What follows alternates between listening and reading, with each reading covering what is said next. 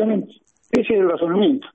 Para mí, no sé si en esto coincide también, pero para mí los partidos tradicionales han implosionado, hoy están atomizados en 4, 5, 6 líneas internas, tanto el radicalismo como el peronismo, justicialismo, no sé, Frente para la Victoria, como sea, y entonces para un espacio político pequeño como el nuestro, involucrarse dentro de una estructura macro como esa es resignar posibilidades de hacer, efectivamente, porque terminás invisibilizado, terminás ninguneado dentro de esas estructuras, porque está la disputa interna que hay, que no te dejan lugar para el quehacer, ¿me entendés? Nosotros hemos conformado un lugar, un espacio acá que está integrado por gente, por ciudadanos rasos, por vecinos de la cuadra, ¿me entendés?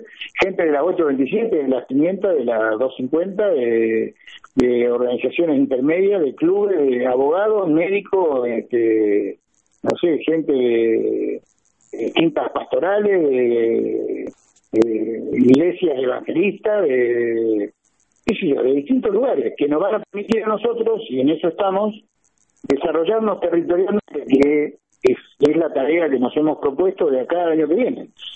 Crecer en términos territoriales, acercarnos a los vecinos de los barrios, que conocer de primera agua, digamos, las necesidades de cada uno de ellos, de los barrios.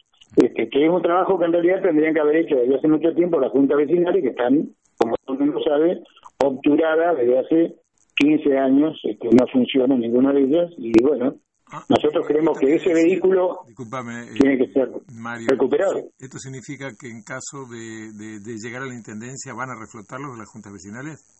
Están previstas en la carta orgánica. Las juntas vecinales, en realidad, acá se está incumpliendo una manda de la carta orgánica. Las juntas vecinales tienen que existir, tienen que funcionar y tienen que funcionar en debida forma, ¿viste? Esta acusación de que las juntas vecinales se transforman en nidos de punteros o de...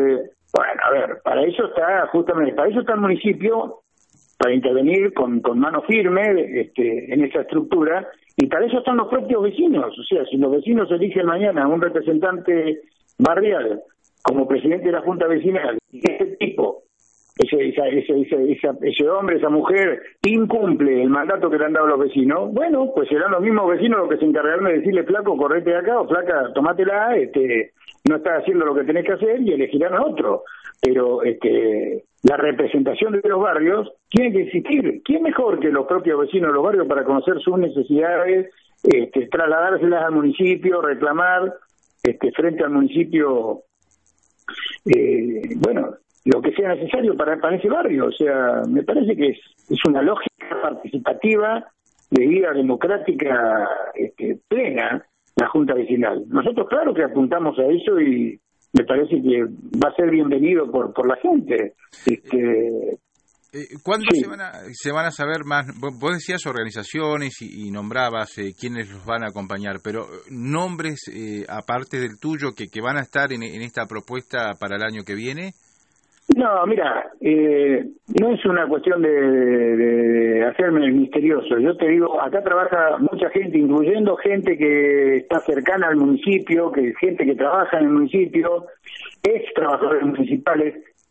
Mira, Roca tiene una característica que todo el mundo la conoce, es en los últimos 15 años tenemos un formato de gobierno muy personalista, la verdad es así, muy puesto en el apellido, y hay pretensiones de que ese apellido continúe por 4, por 8, por 16 años más.